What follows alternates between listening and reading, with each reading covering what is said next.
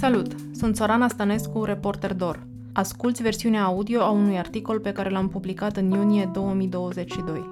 Se numește Cât de uniți mai suntem pentru Ucraina, e scris și citit de mine și îl găsești pe dor.ro.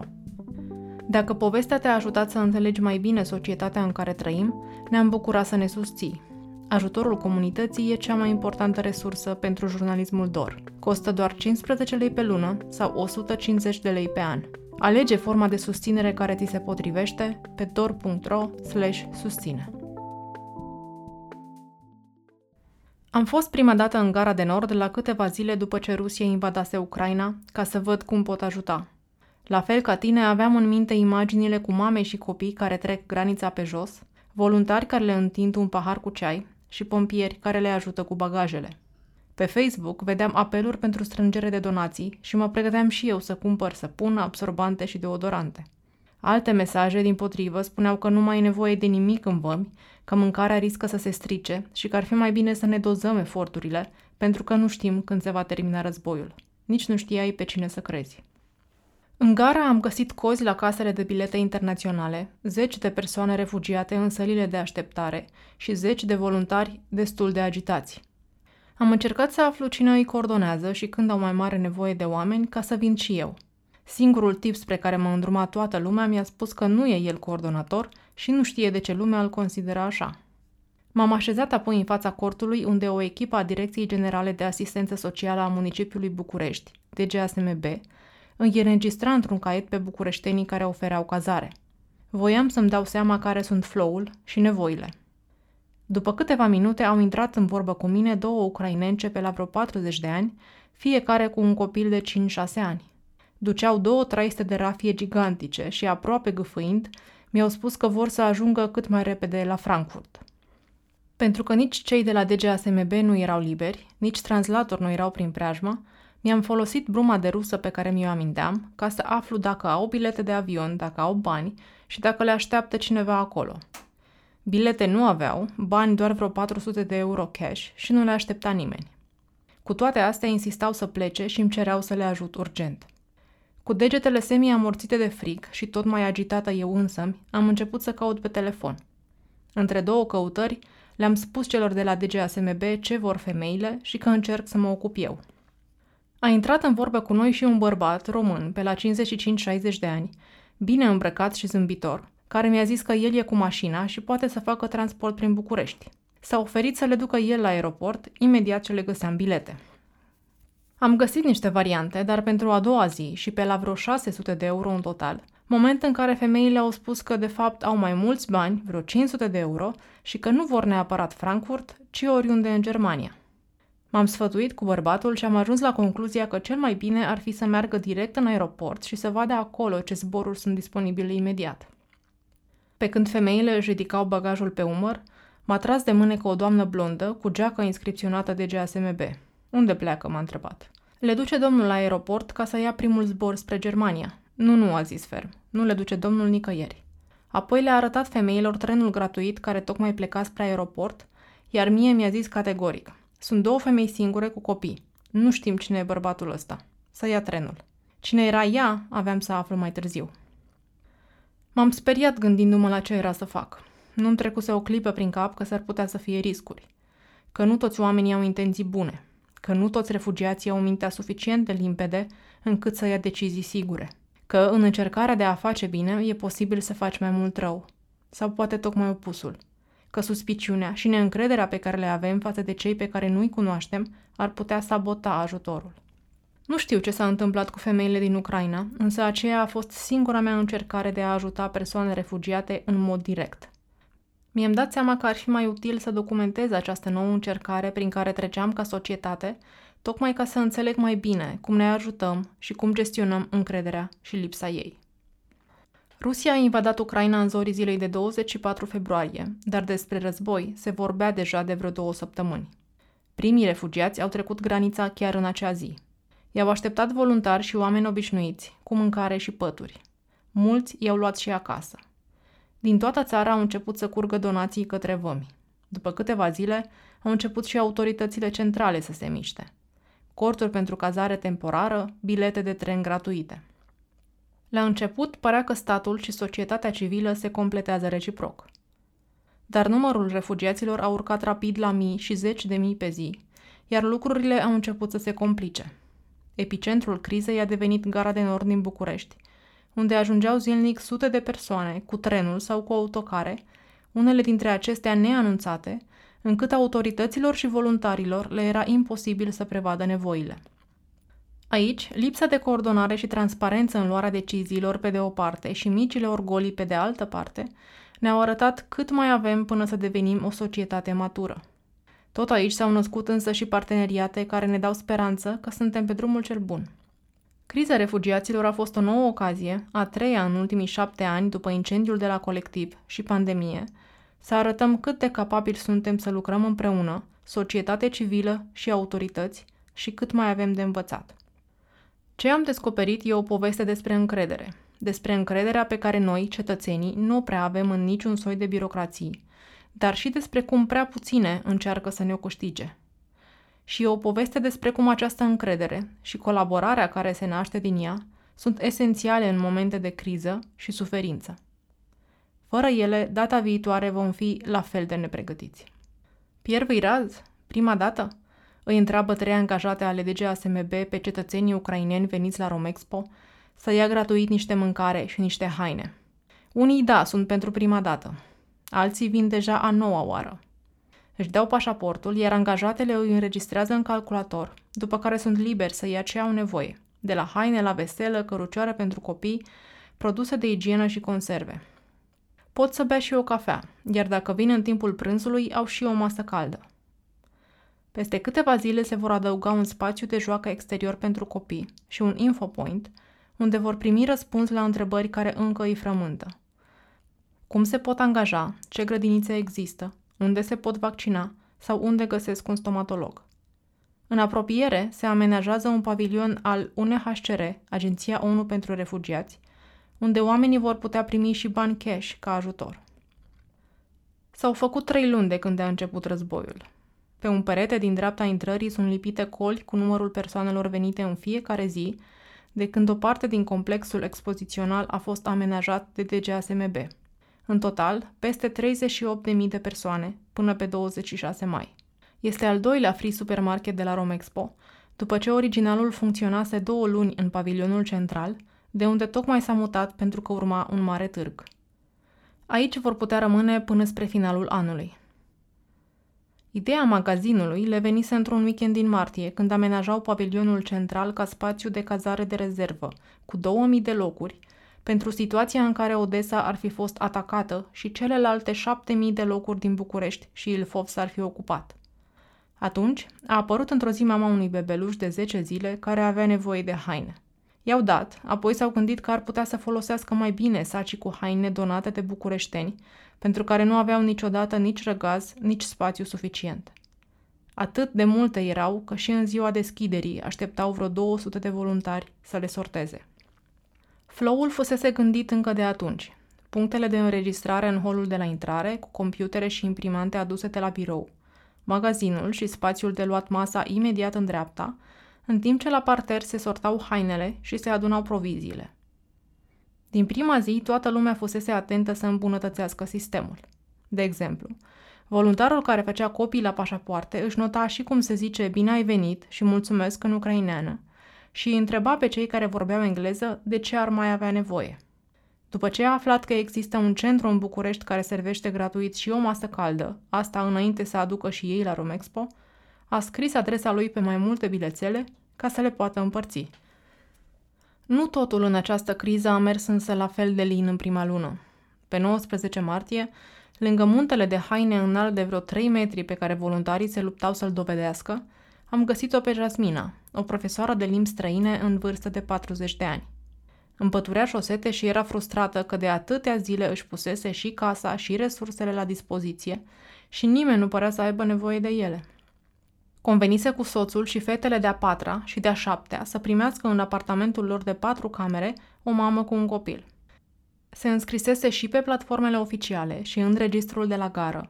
Era pe toate grupurile de voluntari, dar nu o sunase nimeni, așa că se dusese singură la un cămin din Grozăvești, unde erau deja cazați refugiați, ca să-și lase și acolo contactele în ideea că apare cineva. Dar nu îi se părea normal să facă ea muncă de detectiv, ca să afle unde e nevoie de ajutor.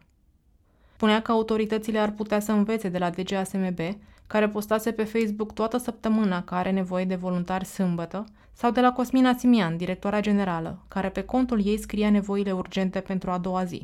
Uneori filtre de cafea, alteori sacoșe solide ca să aibă oamenii în ce să-și ia mâncarea. Simian era doamna blondă din gară care le redirecționase pe cele două femei spre tren când eu voiam să le trimit cu un străin. Dacă n-ar fi apărut criza refugiaților, Simian s-ar fi dus primăvara asta pe Camino de Santiago pentru a treia oară cu soțul și cu băiatul Petru, de trei ani și jumătate. Împart muntele și drumețiile încă de la începutul vieții în trei. Prima dată au fost cu Petru pe munte când avea doar 9 zile.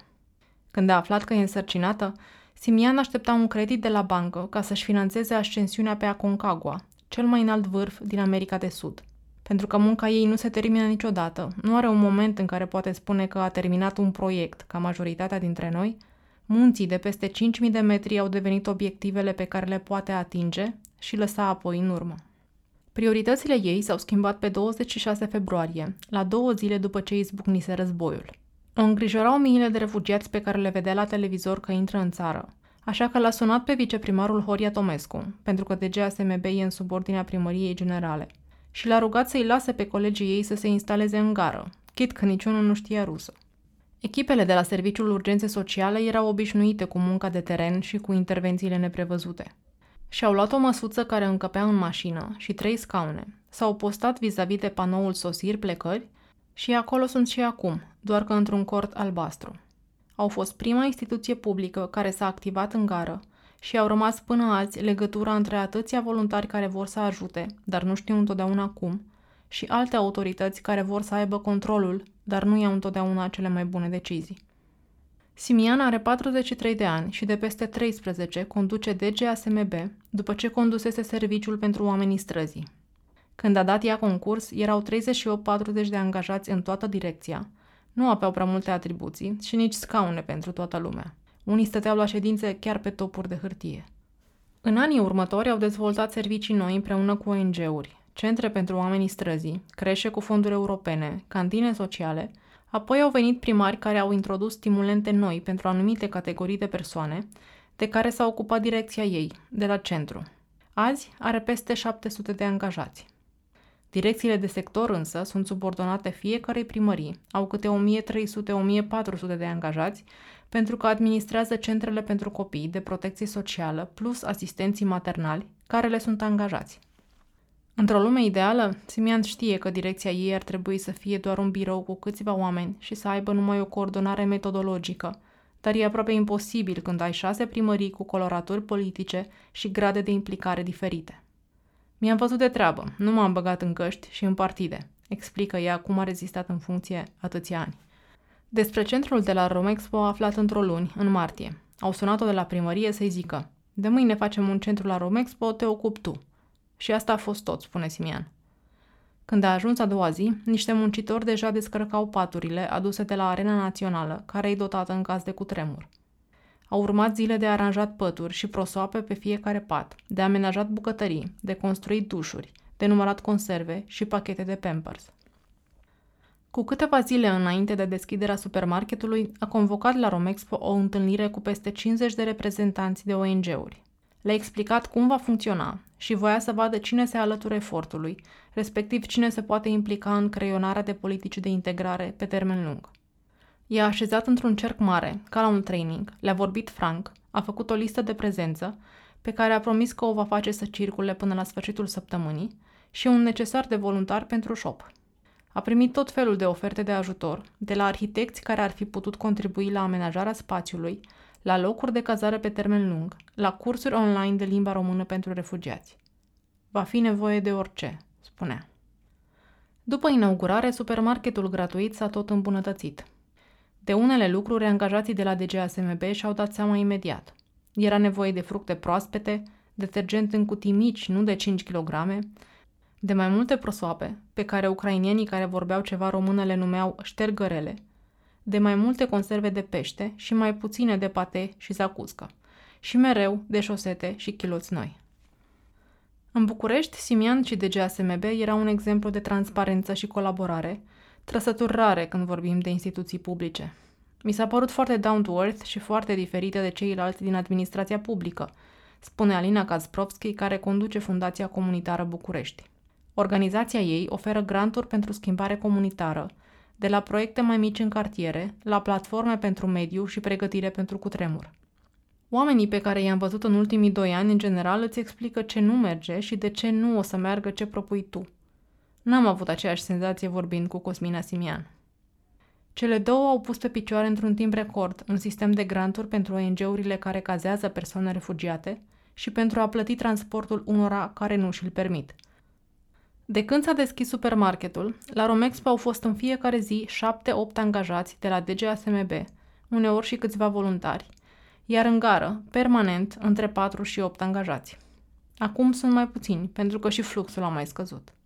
Unii dintre angajați nu au vrut să facă asta, spune Simian despre ce se întâmplă la Romexpo. Cei care au venit s-au autoselectat, eu nu i-am chemat pe niciunul. Noi am trecut prin pandemie. Acum e lux. Știm fiecare ce putem și care sunt limitele fiecăruia. E adevărat însă că nici spațiul, nici echipa nu a trebuit să treacă testul suprem, să cazeze până la 2000 de oameni deodată. Dar Simian e convinsă că s-ar fi descurcat. Azi, când îi sună telefonul, ar putea fi Raed Arafat, vreo ambasadă, vreo televiziune sau cineva care le oferă lenjerii de pat. La ea ajung toate problemele, de la nu mai avem compot de ananas, la unde lasă o femeie ucraineană câinele fără pașaport înainte să plece în Irlanda. În supermarket robotește tot timpul. Ba aruncă pahare de cafea folosite, ba schimbă saci din coșurile de gunoi, ba aranjează umerașe, de cele mai multe ori cu telefonul la ureche. Spune că e o formă de a se calma, un comportament aproape obsesiv-compulsiv, dezvoltat dintr-o nevoie. În centrele de servicii sociale trebuie să fie mereu curățenie și ordine, pentru că nu-ți permit să pierzi timp căutând saci de gunoi. De vorbit, vorbește așa cum se mișcă, repede, uneori cu un ușor accent moldovenesc, că e din Botoșani. Așa că am învățat să-i pun întrebări din mers, cândăture. Odată când schimba saci de gunoi, am întrebat-o cu ce pot să ajut. Cu nimic doar nu-mi sta în cale. Pe cât de firesc păreau că se așează lucrurile la Romexpo de-a lungul primăverii, pe atât se precipitau în gara de nord. Și aici a apăruseră treptat îmbunătățiri. Trenurile către vest erau anunțate și în ucraineană, fuseseră instalate un cort pentru ajutorul medical, șapte pentru cazare temporară și afișe cu orarurile trenurilor care veneau de la graniță. Voluntarii și translatorii trebuiau să se înregistreze la venire și la plecare, la cortul de GSMB și primeau veste diferite, galbenă respectiv portocalie. Și, de la o sală dedicată refugiaților, se ajunsese la patru, fiecare în grija a doi pompieri, de unde la început era doar câte un polițist local. În continuare veneau zilnic zeci de oameni obișnuiți, dornici să ajute, plus unele ONG-uri cu voluntarii lor. Treptat, au început să vină și tot mai multe autorități, încât spre mijloc de martie au apărut conflicte. Unii voluntari și translatori cu experiență anunțau pe grupurile de Facebook, WhatsApp și Telegram că renunță să mai meargă, din cauza că ISU a preluat controlul și a îngreunat tot procesul, dar că nu există de fapt niciun coordonator. Eu sunt voluntară de 11 zile în Gara de Nord, scria Natalia Andronachi, unul dintre cei mai activi translatori, anunțând că se retrage. De o săptămână încerc să aflu cine este coordonatorul de la gară, pentru a coordona nevoia de vorbitori de limbă rusă cu o instruire și o organizare sustenabilă. În plus, ONG-urile cereau să vadă protocolul dintre instituții, cine face ce, în timp ce ISU București anunța public că niciun voluntar și niciun ONG nu va fi exclus de la gestionarea situației. Ce se întâmplase? Pe 14 martie, instituția prefectului București, în calitate de președinte al Comitetului pentru Situații de Urgență, practic o comisie formată din vreo 60 de instituții care se activează în situații de criză, cu tremur, inundații, pandemie, a anunțat că tot ce ține de afluxul de refugiați va fi gestionat de Centrul Municipiului București de Coordonare și Conducere a Intervenției, CMBCCI, al cărei șef este ISU București Ilfov. Da, și să înveți toate acronimele astea și relațiile de putere dintre instituții e în sine un efort de documentare și de logică. Pe cât de clare sunt astea, pe atât de clar au mers și lucrurile în gară. CMBCCI nu era o structură nouă. Funcționase și în timpul pandemiei și rezolva în principal transferurile între spitale, când erau prea multe cazuri, sau transformarea unor spitale în unități exclusiv COVID. ISU e însă o structură militarizată, cu ofițeri care dau și îndeplinesc ordine fără să le pună în discuție. Ori acum trebuia să lucreze și cu engiști și voluntari obișnuiți cu soft skills și loc de negociere. În orice caz, nici măcar pompierii nu erau mulțumiți cu noua ordine mondială. Din pompier am ajuns să păzesc o ușă 12 ore, mi-a spus unul dintre ei. Cu câteva zile înainte, CMBCCI înființase și un call center care să preia cererile de cazare de la refugiați, să ofere informații despre azil, protecție temporară sau documente de călătorie. De asemenea, persoanele care cazau pe cineva acasă erau obligate să anunțe acest lucru în call center. Totuși, dacă nu o făceau, CMBCCI nu avea cum să afle.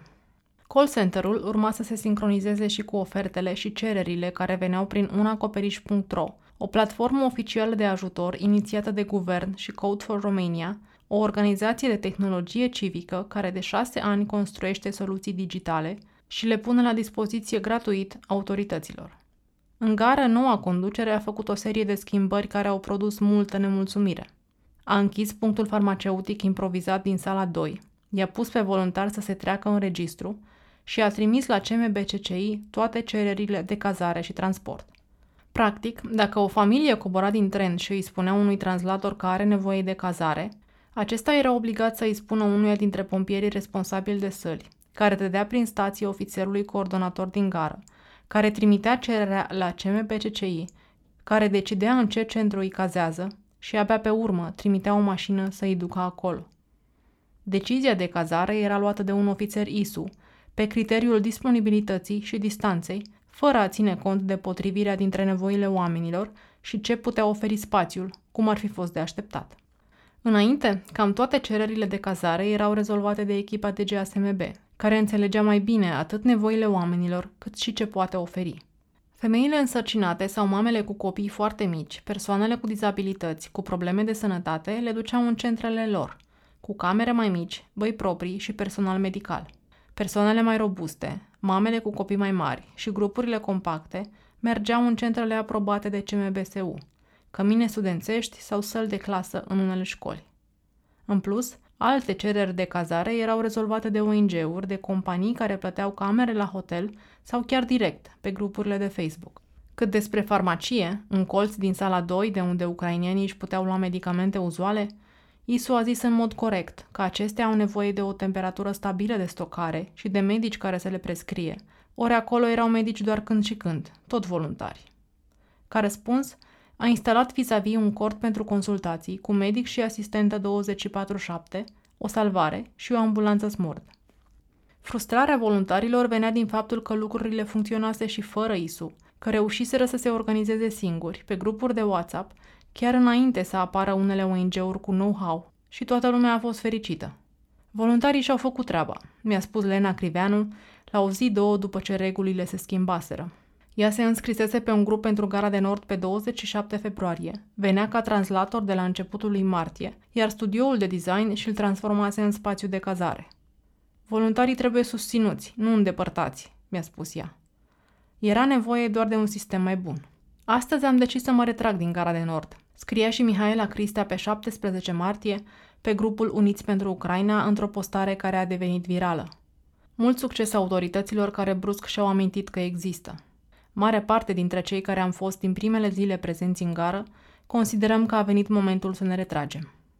Adrenalina ajutorului imediat părea că se terminase.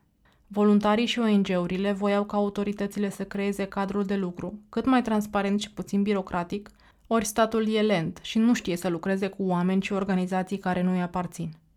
Iar când lumile și viziunile astea se ciocnesc, rezultatul e frustrarea. Voluntarii nu au făcut lucruri greșite în gară, doar că au fost luate decizii pentru îmbunătățire, mi-a spus Daniel Vasile, purtătorul de cuvânt al ISU. Aceștia au înțeles rapid că noile decizii nu erau menite să știrbească lucrurile bune pe care le făcuseră, mi-a explicat el. La doar câteva zile după ce s-au retras, și Mihaela și Lena s-au întors și s-au integrat în noul sistem. Continui să merg să traduc la gară pentru ajutorarea comunicării cu oamenii refugiați din Ucraina. Mobilizarea statului a ajutat, scria Lena în aprilie. Și ISU și DGASMB au oameni fantastici și se lucrează cu suflet și empatie, spunea și Mihaela, care a rămas până azi unul dintre voluntarii de bază. Un alt lucru care a pus paie pe foc în gară odată cu venirea ISU și care nici până azi nu s-a clarificat, au fost ședințele săptămânale de cooperare, la care participau mai multe autorități din gară. ISU, CFR Călători, CFR Infrastructură, Poliția Transporturi, Poliția Locală, Salvarea, uneori și prefectul. Controversa a fost că nu toate ONG-urile din gară și nici toți voluntarii sau translatorii nu știau de aceste ședințe, deși Daniel Vasile susține că fiecare era anunțată. Punând cap la cap discuțiile pe care le-am avut cu oameni care au participat, mi-am dat seama că nu avem de-a face mereu cu o conspirație. Adevărul e mult mai simplu. Câteodată, ședințele aveau loc ad hoc sau simple discuții se transformau în ședințe când apăreau mai mulți oameni. Doar că proasta comunicare ajungea să fie privită automat ca o dorință de monopol și de excludere a celuilalt. Ce nu neagă nimeni în criza asta e că societatea civilă s-a mișcat din nou, mai repede decât statul. Mi-a spus-o și Vasile de la ISU. În gară, de exemplu, în afară de angajații de la DGASMB care au venit pe 26 februarie și n-au plecat două zile până nu s-au lămurit ce nevoi sunt și n-au fost înlocuiți de alți colegi, primii au fost reprezentanței unor ONG-uri de care e foarte probabil să nu fie auzit. ADRA, AREFU, Ghizii României, plus voluntari veniți de acasă. Unul dintre ei e Dodo, Teodor Nemțeanu pe numele lui, un fost bodyguard de 44 de ani. Dodo spune că are certificate de pompier și salvator civil și că este în al doilea an la o școală postliceală de asistente. E mai mereu obosit, pentru că doarme doar câteva ore pe noapte de când a început războiul. Când îl vezi, nu prea știi de unde să-l iei. Ceva din atitudinea și din îmbrăcămintea lui îți sugerează totuși că știe ce face. Pantaloni cachi sau negri, bocanci, geacă reflectorizantă și stație de intercomunicație la vedere. Îi cunoaște pe toți voluntarii și directorii din gară, Dă mâna cu toți polițiștii locali și pompierii, intră cu încredere în cortul DGASMB, are lista lui scurtă de translator la care apelează și știe cum s-a amenajat fiecare colț din cele patru săli pentru refugiați, chiar dacă nu îl vezi activ pe niciun grup public de WhatsApp sau Facebook. Eram acolo când o voluntară a venit cu o femeie cu ochii în lacrimi. Cu câteva minute în urmă își pierduse portofelul la McDonald's. Stați liniștită, s-a găsit, e deja la poliția gării, i-a zis Dodo. Bărbatul a avut o viață grea și se povestește pe sine ca o victimă a sistemului, de aceea îi și e atât de greu să aibă încredere în ceilalți și în instituții. A crescut într-un centru de plasament, a avut o firmă de bodyguards în centrul vechi din București, a făcut patru ani și nouă luni de închisoare pentru înșelăciune, spune că pe nedrept, iar cazierul l-a împiedicat să devină pompier militar așa cum și-ar fi dorit. După ce a făcut cursuri de prim ajutor în cadrul unui program al ambulanței București, a început să ajute oamenii fără adăpost și dependenții de droguri de pe stradă. N-are voie să facă injecții sau perfuzii, dar un bandaj poate pune și e mereu pregătit pentru neprevăzut. De exemplu, el le-a dat celor de la DGASMB un cort în primele zile, unul roșu, ca să nu mai înghețe pe peron. Spune că are mereu unul în mașină, plus un reșou și un kit de supraviețuire, pentru că știe că un cutremur mare pândește Bucureștiul. Era în gară când au venit primele trenuri cu refugiați. Atunci, pe 26 februarie, a venit în gară și Cristina Roșu, voluntar ADRA, adică Agenția Adventistă pentru Dezvoltare, Refacere și Ajutor, care face parte dintr-o rețea internațională prezentă în 118 țări. În România are proiecte educaționale și sociale, precum construcția de case sau un centru pentru victimele violenței domestice. Știa de la colegii din Vama Isaccea că niște autobuze plecaseră deja spre București. Tot atunci, conducerea gării a deschis sala de așteptare pentru clasa a doua, care a rămas cunoscută ca sala 2, și a cumpărat 200 de scaune. Adra a adus niște saltele, Dodo a dat telefoane prin cluburile pe unde știa oameni după expresoare și ceainice, iar oamenii începuseră să vină de acasă cu sandvișuri. Două zile mai târziu a venit și Ilinca Ștefănescu Neagu. Se uita la un film cu soțul, scrola pe un grup de ajutor pentru Gara de Nord, când a văzut că se cer sandvișuri. Am spus, eu plec la gară, lumea n-are de mâncare. A luat ce conserve avea pe acasă, a cumpărat sandvișuri de la Carrefourul din gară, iar în zilele următoare a revenit. A văzut că nu era suficient să ajute pe persoană fizică, ci era nevoie de un ONG cu personalitate juridică, care să poată încheia contracte de donații cu companiile. Deși ONG-ul ei, Arefu, are profil cultural, pentru că a fost înființat în onoarea străbunicului ei care a pus bazele operei române, Ilinca a început să le ceară donații prietenilor din Franța și Germania, mamelor din Asociația de Părinți de la școala franceză unde și are copiii și să deschidă uși la companii și restaurante. Ilinca are 55 de ani și până în 2009 a locuit 24 de ani în Franța, unde a lucrat într-o multinațională. Deși nu avea experiență în crize umanitare, a venit în gară în fiecare zi până la Paște, când s-a retras pentru că și fluxul de refugiați scăzuse. Pe 1 martie a apărut și Asociația Ghizii României, care venea tot de la Isaccea, unde avusese o experiență bună cu ISU. Cot la cot ajutau oameni să coboare de pe bac și le dădeau să mănânce, pompierii îi întrebau pe voluntari cu ce pot să ajute, iar deciziile erau transparente și clare. O confirmă și Cristina de la ADRA și alte organizații în alte vămi. În afara acestor prime ONG-uri, pe tot parcursul crizei, dar mai ales în primele săptămâni, cei mai neobosiți au arătat în gară voluntarii neafiliați, tineri veniți după serviciu sau înainte de cursuri. Oameni ca ei duc greul și acum în centre de cazare pentru căminele studențești. Și tot pe ei îi vedem în continuare pe grupurile de sprijin, cazând, transportând, traducând, uneori și angajând cetățeni ucraineni. Ghizii României, Dodo și unii dintre acești voluntari au amenajat în zilele următoare trei cămăruțe cu baie și apă caldă pentru femei însărcinate și mame cu sugari aflate în tranzit. Erau fostele vestiare ale angajaților de la Springtime, pline de mucegai, cu scurgerile înfundate și fără becuri, pe care gara le-a pus la dispoziție. Au montat boiler, au acoperit pereții cu pânză pentru că nici sporii de mucegai, nici substanțele dintr-o lavabilă nu le-ar fi făcut bine bebelușilor. Au cumpărat de toate, de la cămăși de noapte la cădițe pentru spălat. Cel mai greu a fost să convingă femeile să și folosească acele camere, pentru că aveau impresia că trebuie să plătească, așa cum și la Isaccea, Ana, de la Ghizii României, văzuse oameni refuzând ceaiul, crezând că trebuie să dea bani. Practic, în primele zile, cele mai grele, S-au organizat ad hoc niște asociații care nu mai lucraseră niciodată în crize umanitare și niște voluntari veniți de acasă, parțial coordonați de acest tip cu autoritate informală și bune intenții, Dodo. Și echipa de GSMB din gară confirmă că Dodo a făcut lucruri să se întâmple, că are o rețea extinsă de donatori și aduce voluntari cât ai clipi. Cu toții așteptau însă un cadru și un flow care să le eficientizeze eforturile și să facă șederea cât mai lină pentru oamenii care fugeau de război. Un pic de claritate, dar tot insuficientă, a venit abia după vreo două săptămâni, la una dintre acele ședințe din gara. Fostul prefect, între timp schimbat, în calitate de președinte al CMBSU, a hotărât ce ONG-uri să se ocupe de ce săli. Sala 1, Asociația Cerdac. Sala 2, Adra și Arefu. Sala 4, Crucea Roșie și Salvați Copiii, iar sala 3 a rămas cam în aer. Nimeni nu le-a spus însă ce atribuții au și nici nu au semnat vreun protocol sau contracte de voluntariat, dar a existat așteptarea, spune Cristina de la Adra, ca ONG-urile să asigure permanență în săli. Tot ele s-au ocupat și de cerut și distribuit donații de hrană rece și produse de igienă, iar DGAS a început să aducă mese calde de trei ori pe zi. Tot cam atunci a fost întocmit un plan de acțiune semnat de toate instituțiile publice cu responsabilități în gară, de care ong și voluntarii au auzit, dar pe care niciunul nu l-a văzut. Dodo se simte nedreptățit că nu a fost invitat la acele ședințe și că nu e și el coordonator, în condițiile în care a fost acolo printre primii. E supărat pe prefect din cauza asta.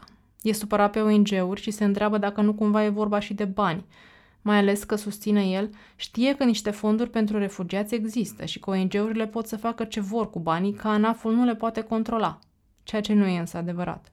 A fost supărat și pe Isu, pentru că a venit cu talpa de bocanc și a trimis voluntarii acasă.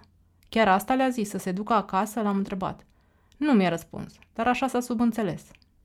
Cristina de la Adra îl contrazice. Am fost martoră. Isu nu a zis nimănui dă-te mai încolo.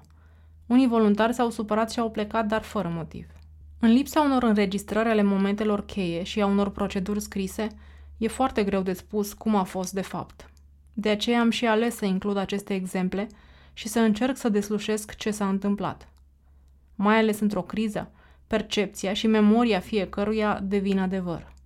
În plus, când societatea civilă și birocrațiile de stat nu găsesc căi de colaborare, apar personaje care umplu goluri, dar care funcționează cu o profundă suspiciune față de alții, precum Dodo. Ce înțeleg acum e că, practic, în gară există aspecte în care ISU are putere de decizie 100%, cum ar fi cazare, transport sau accesul presei în săli, în timp ce pe altele le lasă descoperite. Cine colectează și gestionează donațiile, cine coordonează voluntarii și translatorii, ambele resurse cruciale, neplătite și impredictibile.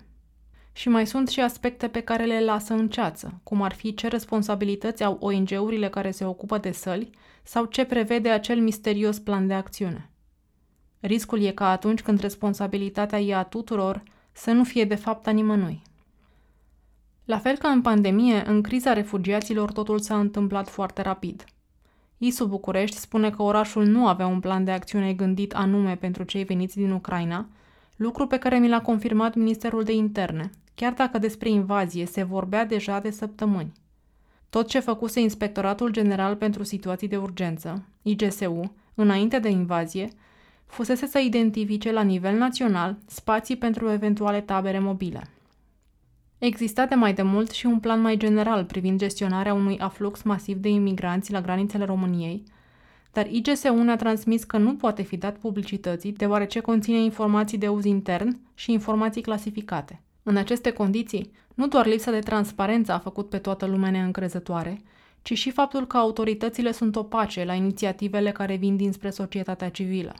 Pot să înțeleg că autoritățile sunt depășite, mi-a zis Marina Pali la final de martie. Ea tradusese voluntar zile în șir, apoi a ajutat punctual familiile pe care le-a întâlnit. Să găsească cazare, să plece din țară, să ajungă la Romexpo sau la veterinar. Dar nu ar strica o comunicare mai bună cu ONG-urile care oferă cazare sau transport. Scopul nu e să-și etaleze orgolile. Marina sugera și că translatorii ar trebui să aibă stații ca să comunice mai rapid. În plus, ar trebui să fie plătiți și să-și împartă ariile de responsabilitate. Unul să fie mereu la curent cu informații despre autocare și trenuri care pleacă în străinătate, altul să știe de ce produsă e nevoie, cineva să fie mereu la casele de bilete internaționale și tot așa.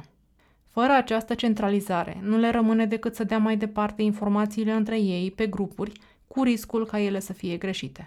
Pare că ISU și sau prefectul au ignorat însă și propuneri venite de la alte instituții publice cu responsabilitate în gară.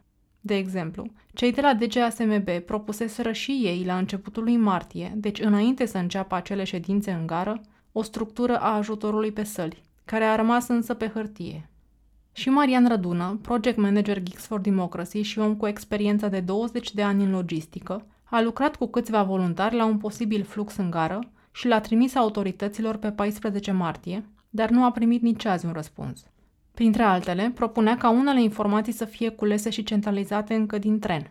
Toate trenurile cu refugiați să ajungă la același peron, voluntarii să fie împărțiți pe departamente, transport, mâncare, cazare, asistență medicală și să aibă veste diferite. Și mai propunea o comunicare centralizată cu companiile care ofereau bilete de avion gratis – ca oamenii să nu se mai ducă degeaba la aeroport. Purtătorul de cuvânt ISU nu poate să spună de ce nu au fost acceptate propunerile, pentru că el n-a participat la acele ședințe operative din gară. Își imaginează doar că, dacă așa au rămas lucrurile, înseamnă că cineva și-a asumat responsabilitatea. În traducere, lucrurile funcționau suficient de clar și nu era nevoie de îmbunătățiri. Rădună nu e cineva pe care să nu-l bagi în seamă.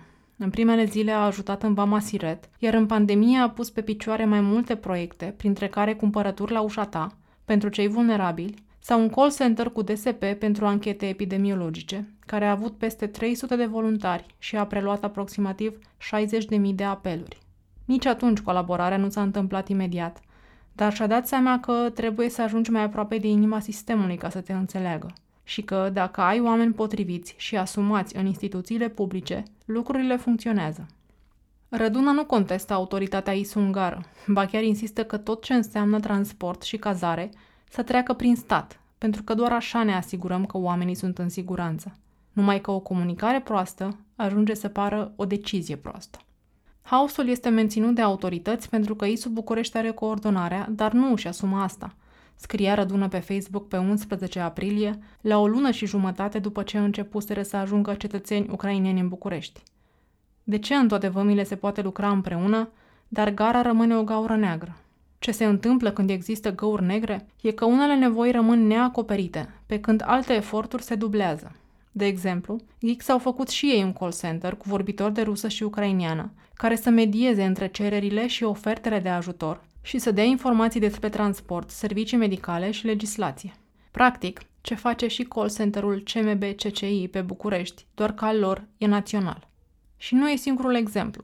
După ce pe 8 martie Code for Romania a lansat împreună cu guvernul dopomoha.ro, o platformă complexă unde puteai obține informații, înscrie donații, cere sau oferi cazare sau alte servicii, trei săptămâni mai târziu, și directorul executiv al Asociației Asistenților Sociali din România, Ana Rădulescu, un lider extrem de competent și de implicat în această criză, a lansat și ea o platformă, o hartă mai exact, cu lista serviciilor disponibile în țară. Iar pe 2 aprilie, Cosmin Pojoranu, ONGist și comunicator cu experiență la Funky Citizens, a anunțat că se alătură unei platforme cu informații verificate pentru voluntari și refugiați, ajutămucraina.info, după ce obosise să se împrăștie în toate părțile în efortul lui de a ajuta, de la tiruri care plecau la Odessa, la preluat refugiați în București noaptea, la împărțit trolere pe la centrele de cazare din oraș – Ideea platformei Ajutăm Ucraina fusese a Soniei Nedea, o tânără de 27 de ani care lucrează ca programator. Îl știa pe Cosmin de pe un grup de Telegram, mai știa un tip care cumpărase domeniul și pe 30 martie le-a propus să-și unească forțele. Și ea obosise în gară după săptămâni la rând de mers de la 5 dimineața și a încercat să-și găsească singură un rol – au lucrat susținut vreo două săptămâni, au verificat informații, de exemplu au sunat la restaurantele care ofereau mese gratuite în București ca să afle că jumătate nu mai făceau asta. Au tradus și au populat platforma. Deși li se mai alăturaseră câțiva, au renunțat pe parcurs, astfel că Sonia a rămas azi cam singură. People fade out, spune ea. Și nici nu anunță. Dar înțeleg de ce. Se simt vinovați că nu fac mai mult. Am văzut-o și în gară. Mi s-a întâmplat și mie. Tânăra lucrează în continuare cam o oră pe zi la platformă și e activă pe grupul de Telegram de Gara de Nord, unde răspunde la cam toate întrebările și pune oamenii în legătură. Diferența e că la ea pe site poate trimite direct la firma X de transport, ceea ce Dopomoha, care e în parteneriat cu autoritățile, nu ar putea face. Pojoranu, pe de altă parte, se alăturase platformei pentru că îl pasionează organizatul informațiilor – și pentru că în Dopomoha nu poate avea încredere totală. Nu știe cât de actualizată e informația, iar cu Code for Romania spune că a avut experiențe neplăcute în trecut. I s-a părut mai simplu să lucreze cu oameni cu care se înțelegea. Bogdan Ivanel, fondatorul și CEO-ul Code for Romania, spune că n-au existat neînțelegeri. Da, au discutat să ajute Funky cu refacerea unei platforme, dar lucrurile au rămas în aer – se întâmplă des ca ONG-urile să nu mai aibă energie pentru un proiect, spune el. Acea colaborare nu a ieșit. Cât despre a trimite pe site la o companie anume, spune că ar putea să o facă, dar au ales să nu, pentru că nu ar putea ține pasul cu verificarea informațiilor de genul acesta. Dincolo de răspunsul la această criză a refugiaților, Ivanel insistă pe scopul mai mare al platformei și al colaborării cu statul. În primul rând, Informația este asumată și verificată și de guvern și de instituțiile ONU în România, între care întreține o comunicare. În al doilea rând, este un exercițiu pentru următoarea criză. Autoritățile și de la centru și din țară se obișnuiesc să folosească aceste unelte digitale și să centralizeze resursele.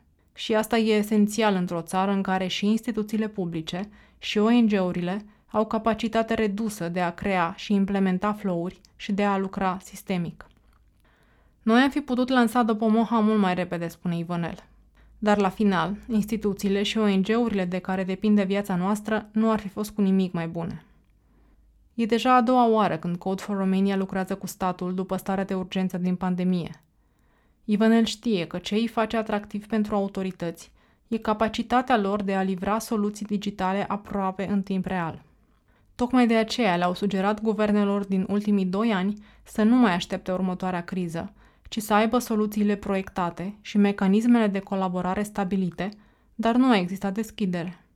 Dezamăgirea mea cea mai mare, spune Ivanel, e că gândirea e foarte mult in the now, nu in the future.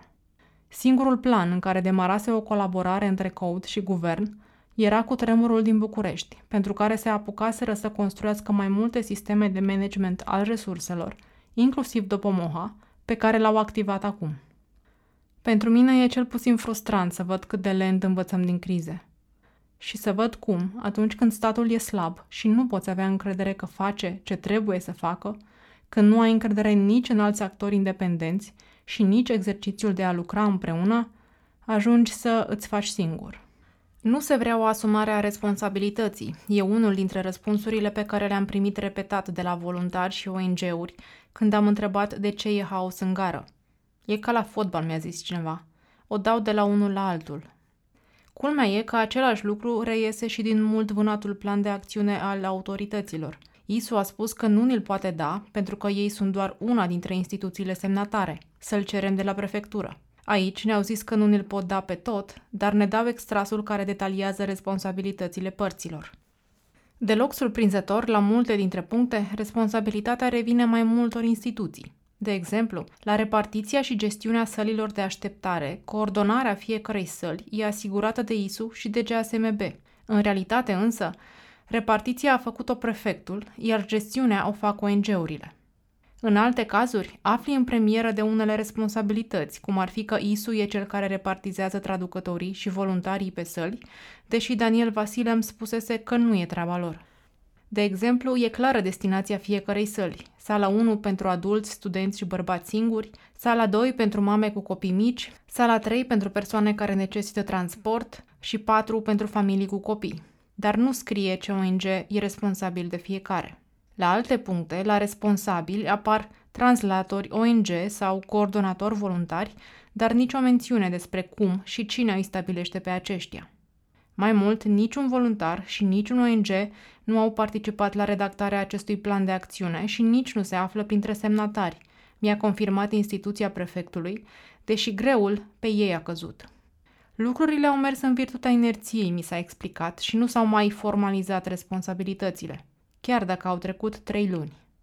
Practic, statul se așteaptă de la tine să faci ceva, dar nu-ți spune ce, iar apoi se mire că n-ai făcut. În tot timpul ăsta, mii de oameni rezolvau singuri situații online pe grupul de Facebook Uniți pentru Ucraina, înființat cu 12 zile înainte să înceapă războiul.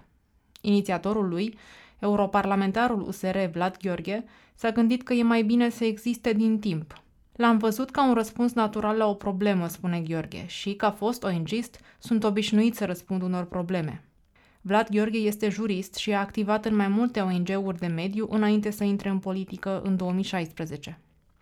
Nu se aștepta nimeni ca grupul să ajungă la 280.000 de membri cât are azi, spune Adela Răpeanu, unul dintre primii moderatori. Adela e expert în comunicare și colaborează cu Gheorghe, dar niciun moment grupul nu a fost asociat partidului sau activității parlamentare a acestuia. Scopul a fost să centralizeze niște informații și niște energii. Și au avut dreptate. Grupul a fost mult timp platforma principală de unde aflai nevoile, din vămi, din gări sau din centrele de cazare. Nevoi care tot aici își găseau rezolvarea în câteva minute uneori.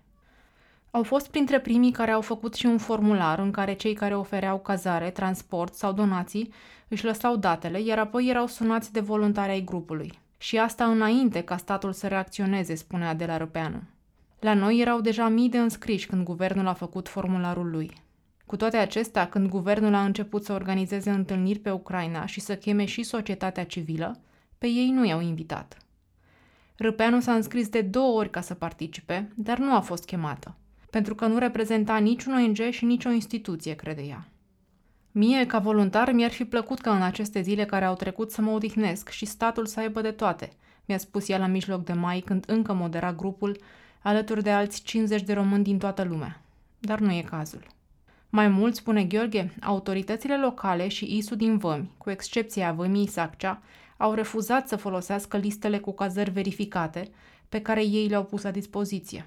Răspunsul oficial a fost că nu pot garanta pentru cazări la privați și că ordinul de sus e să treacă prin comitetele județene pentru situații de urgență, care foloseau platforma făcută de Code for Romania și guvern. Interpretarea lui Gheorghe a fost că erau comozi. Ne considerau o amenințare, spune el. Dumnezeu știe de ce. Probabil îi scoteam din sfânta adormire pe care o perpetuează. Îi puneam să muncească și atunci se va vedea și ce fac și ce nu fac. Te-ai fi gândit că după incendiul de la colectiv, autoritățile vor înțelege că sinceritatea și transparența de a spune ce au și ce nu au sunt firești, dar cu toții am fost lăsați să ne descurcăm singuri, spune și Râpeanu. Cred că e o combinație între indolență și incompetență. Numai că într-o criză nu ne permitem să fim nici indolenți, nici incompetenți, nici orgolioși, nici nepregătiți, mai ales că oamenii care au nevoie de ajutor nu mai pot gândi limpede în astfel de situații. Am văzut-o într-o zi la Romex. Discutam cu Carina, în vârstă de 39 de ani, care venise cu fetița ei de 13, cu sora de 37 și cu părinții. Lucra într-o companie farma, iar sora ei era medic orelist pediatru. Fugiseră din Dnipro cu mașina de serviciu. Carina condusese patru zile până la graniță, unde au mai avut de așteptat 15 ore. Acum stăteau într-un hotel plătit o lună de angajator, dar mâncarea trebuiau să și-o procure singuri și Bucureștiul e scump. Nu știau ce vor face după această lună. Știau doar că vor să ajungă cât mai departe de Rusia. Carina ar putea să lucreze remote, spunea ea, în Spania, de exemplu, unde traiul îi se părea mai ușor și chiriile mai mici. A fost cea mai grea decizie pe care a trebuit să o iau vreodată, mi-a spus femeia. E ca și cum aș avea dintr-o dată patru copii. Mă simt goală pe dinăuntru și nu știu ce ne rezervă viitorul. La un moment dat ne-a întrerupt o prietenă de ale ei, venită tot din Dnipro. M-a întrebat cum ar putea trimite o dronă în Viv, șefului ei care acum lupta în armată. Ar avea nevoie ca să filmeze înaintarea trupelor ruse. Ea strânsese bani de la colegi, găsise și un site de la noi de unde să o cumpere, dar nu știa cum să o trimită mai repede. Cunoșteam eu pe cineva care merge la Lviv? Nu m-a lăsat inima să-i spun că sunt bani aruncați. Mi-era clar că în drona aia erau toate speranțele ei. I-am sugerat să întrebe pe grupul Uniți pentru Ucraina.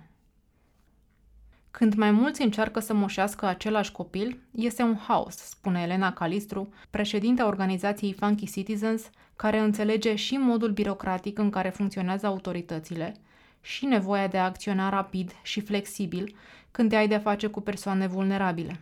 ISU însă este o structură militarizată care nu operează în funcție de oameni, ci de situații, incendiu, accident. Numai că oamenii, când au ajuns în gară sau în București, urgența s-a terminat, spune Calistru. E nevoie de asistență personalizată, pe termen lung, iar pentru așa ceva chiar nu avem niciun plan. Dar, atâta timp cât statul consideră societatea civilă dușmanul și angajații lui intră în poziție defensivă, ceea ce Gheorghe spune că a simțit pe pielea lui, nu putem vorbi de colaborare și rezolvare de probleme. Cumva există situația că istoria se repetă, consideră Alina Kasprovski, președinta Fundației Comunitare București. Ce a făcut societatea civilă? N-a făcut nimic. Așa s-a spus în pandemie. Ori acum, tot societatea civilă a fost în vămi. Și apoi au venit oamenii mari, serioși, și au zis, duceți-vă cu jucăriile de aici. Și e diminishing pentru oamenii care fac treabă. Cu toate astea, Alina crede că intențiile autorităților nu sunt rele. Nimeni nu are o strategie pentru a îndepărta pe ceilalți, ci pur și simplu nu există un limbaj comun.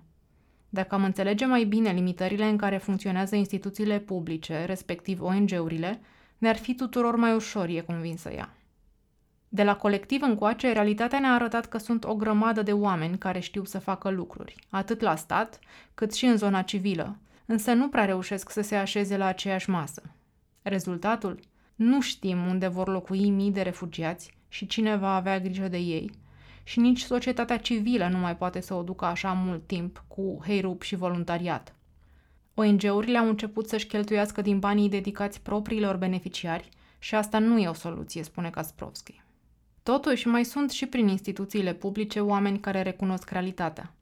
E o neîncredere între societatea civilă și autorități, le spusese Simian, directoarea de GASMB, ONG-urilor care veniseră la Romexpo la acea întâlnire din martie. Ne-o merităm. Nu e genul care spune avem de toate, spune Calistru despre Simian.